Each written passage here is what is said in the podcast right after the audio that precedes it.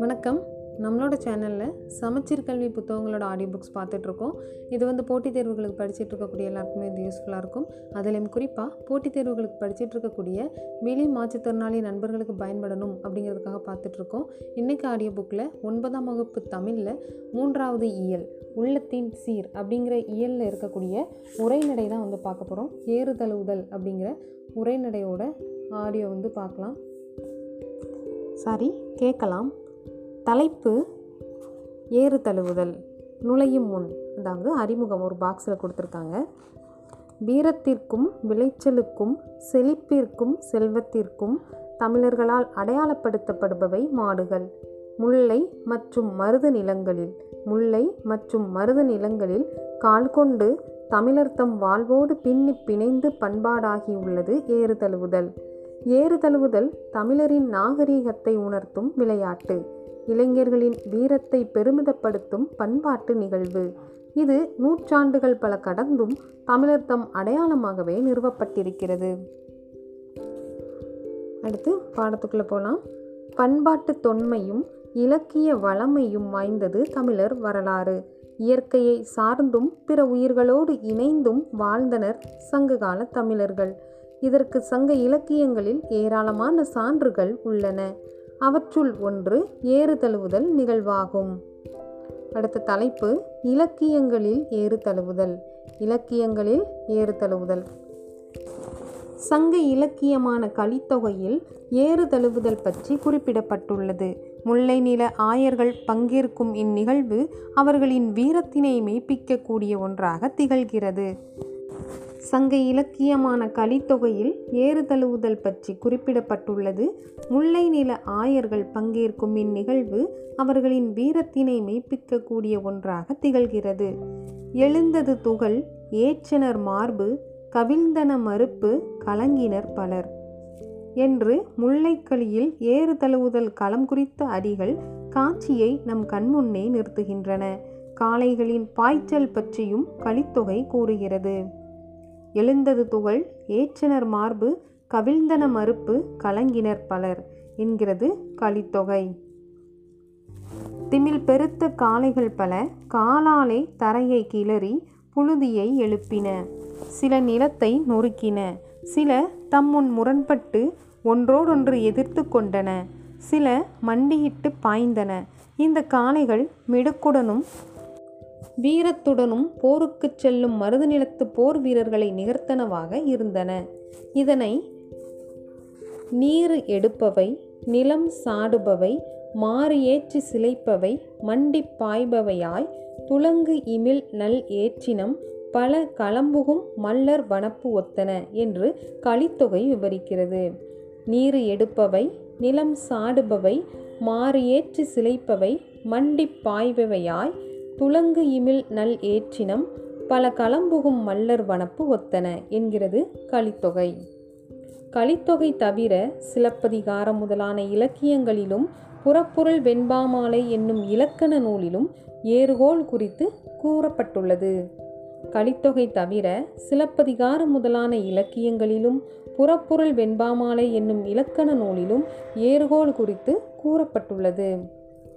ஏறு தழுவுதல் பற்றி பிற்கால சிற்றிலக்கியங்களுள் ஒன்றான பல்லு இலக்கியத்திலும் குறிப்புகள் உள்ளன. எருதுகட்டி என்னும் மாடு தழுவுதல் நிகழ்வை கண்ணுடையம்மன் பல்லு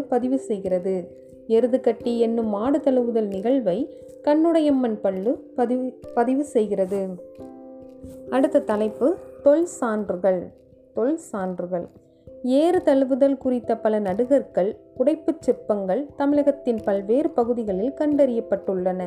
சேலம் மாவட்டத்தில் எருதுகட்டி விளையாடி மரணமுற்றவன் பெயரால் எடுக்கப்பட்ட எருது பொருதார்கள் ஒன்று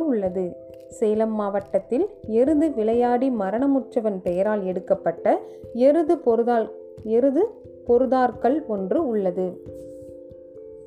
கோவரி சங்கன் கருவந்துறையிலே எருது விளையாடி பட்டான் சங்கன் மகன் பெரிய பயலு நட்டக்கல்லு என்பது அந்த நடுகள் பொறிப்பு. கோவரி சங்கன் கருவந்துறையிலே எருது விளையாடி பட்டான் சங்கன் மகன் பெரிய பயலு நட்டக்கல்லு என்பது அந்நடுகள் பொறிப்பு. கருவந்துறை என்னும் ஊரில் எருதோடு போராடி இறந்து பட்டவனாகிய சங்கன் என்பவனுக்கு அவனுடைய மகன் பெரிய பயல் எடுத்த நடுகள் என்பது இதன் பொருள். கூரிய கொம்புகளும் சிலிர்த்த திமில்களும் கொண்ட 3 எருதுகளை பலர் கூடி விரட்டுவது போன்ற பண்டைய ஓவியம் நீலகிரி மாவட்டம் கோத்தகிரி அருகேயுள்ள கரிக்கையூரில் காணப்படுகிறது. கூரிய கொம்புகளும் சிலிர்த்த திமில்களும் கொண்ட 3 எருதுகளை பலர் கூடி விரட்டுவது போன்ற பண்டைய ஓவியம் நீலகிரி மாவட்டம் கோத்தகிரி அருகேயுள்ள கரிக்கையூரில் காணப்படுகிறது. திமிலுடன் கூடிய காளை ஒன்றை ஒருவர் அடக்க முயல்வது போன்ற ஓவியம் மதுரை மாவட்டம் உசிலம்பட்டி அருகே கல்லூத்து மேட்டுப்பட்டியில் கண்டறியப்பட்டுள்ளது.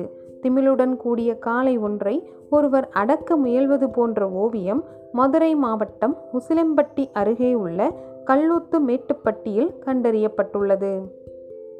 தேனி மாவட்டம் மயிலாடும்பாறை அருகே சித்திரக்கல் புடவில் என்ற இடத்தில் திமிலுடன் கூடிய காளை ஓவியம் கண்டறியப்பட்டுள்ளது.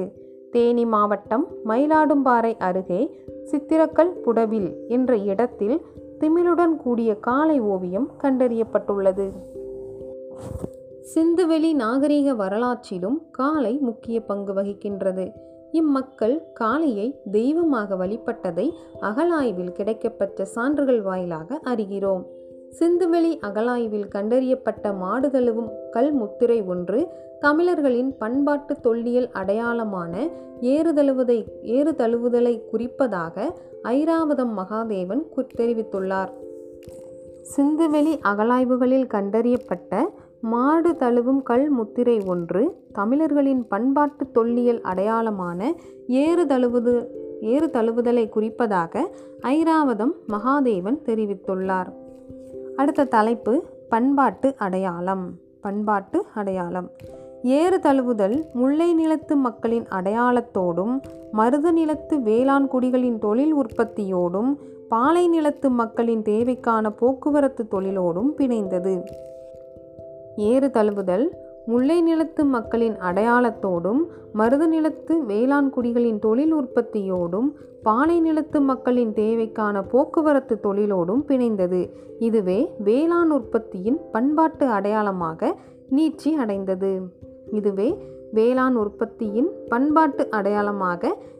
அடைந்தது.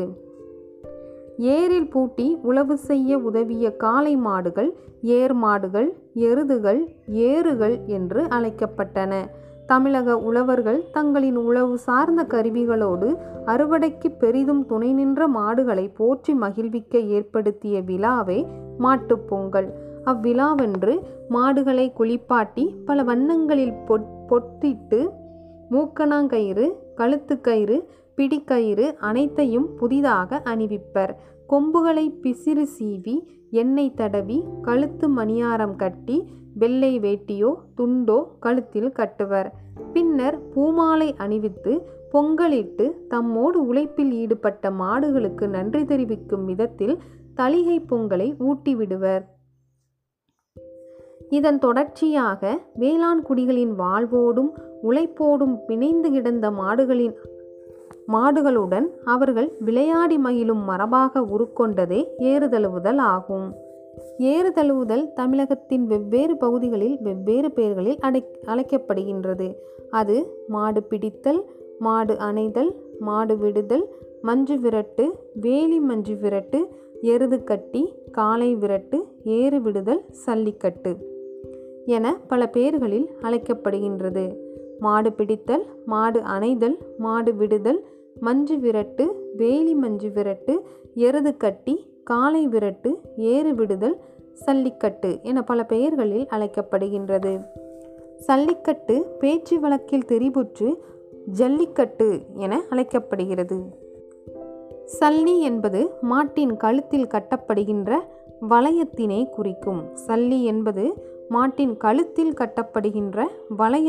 குறிக்கும். புளியங்கொம்பினால் வளையம் செய்து காளையின் கழுத்தில் அணிவிக்கும் வழக்கம் தற்போதும் உள்ளது. அக்காலத்தில் புழங்கிக் கொண்டிருந்த சல்லி நாணயங்களை துணியில் முடிந்து மாட்டின் கொம்புகளில் கட்டிவிடும் பழக்கமும் இருந்தது. மாட்டை தழுவும் வீரருக்கு அந்த பணமுடிப்பு சொந்தமாகும். அடுத்த தலைப்பு ஏறு தழுவுதலும் தமிழர் அறமும். ஏறு தழுவுதலும் தமிழர் அறமும். மேலை நாடுகளில் குறிப்பாக தேசிய விளையாட்டாக காளை சண்டையை கொண்டிருக்கும் ஸ்பெயின் நாட்டில் காளையை கொன்று அடக்குபவனே வீரனாக கருதப்படுவான். அவ்விளையாட்டில் ஆயுதங்களை பயன்படுத்துவதும் உண்டு. காளையை அடக்கும் வீரன் வென்றாலும் தோற்றாலும் ஆட்டத்தின் முடிவில் அந்த காளை சில நாட்டு விளையாட்டுகளில் கொல்லப்படுதலும் உண்டு. மேலை நாடுகளில் ஆண்டு முழுவதும் நடத்தப்படும் காளை விளையாட்டு மனிதனுள் ஒளிந்திருக்கும் வன்மத்தையும் போர் வெறியையும் வெளிப்படுத்துவது போல் இருக்கிறது. தமிழகத்தில் நடைபெறும் ஏறு தழுவுதலில் காளையை அடக்குபவர்கள் எந்த ஆயுதத்தையும் பயன்படுத்தக்கூடாது. நிகழ்வின் தொடக்கத்திலும் முடிவிலும் காளைகளுக்கு வழிபாடு செய்வர். எவராலும் அடக்க முடியாத காளைகளும் உண்டு. எனவே காளைகளும் வெற்றி பெற்றதாக கருதப்படும். அன்பையும் வீரத்தையும் ஒரு சேர வளர்த்தெடுக்கும்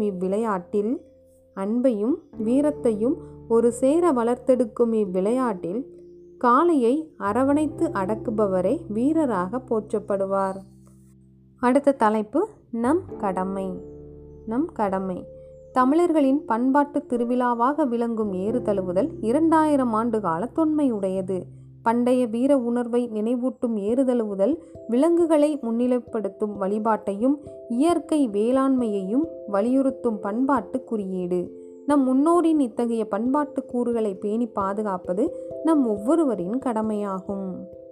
இதில் தெரிந்து கொள்வோம் அப்படின்னு ஒரு பாக்ஸ் இன்ஃபர்மேஷன் கொடுத்துருக்காங்க, பார்க்கலாம். எகிப்தில் உள்ள பெனி ஹாசன் சித்திரங்களிலும் கிரீட் தீவில் உள்ள கினோசஸ் என்னும் இடத்தில் உள்ள அரண்மனை சித்திரங்களிலும் காளைப்போர் குறித்த செய்திகள் இடம்பெற்றுள்ளன.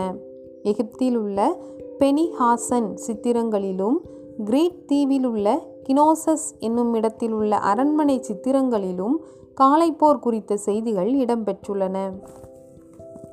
அவ்வளோதான் இந்த உரைநடையில் கொடுத்துருக்கக்கூடிய தகவல்கள். தேங்க்யூ.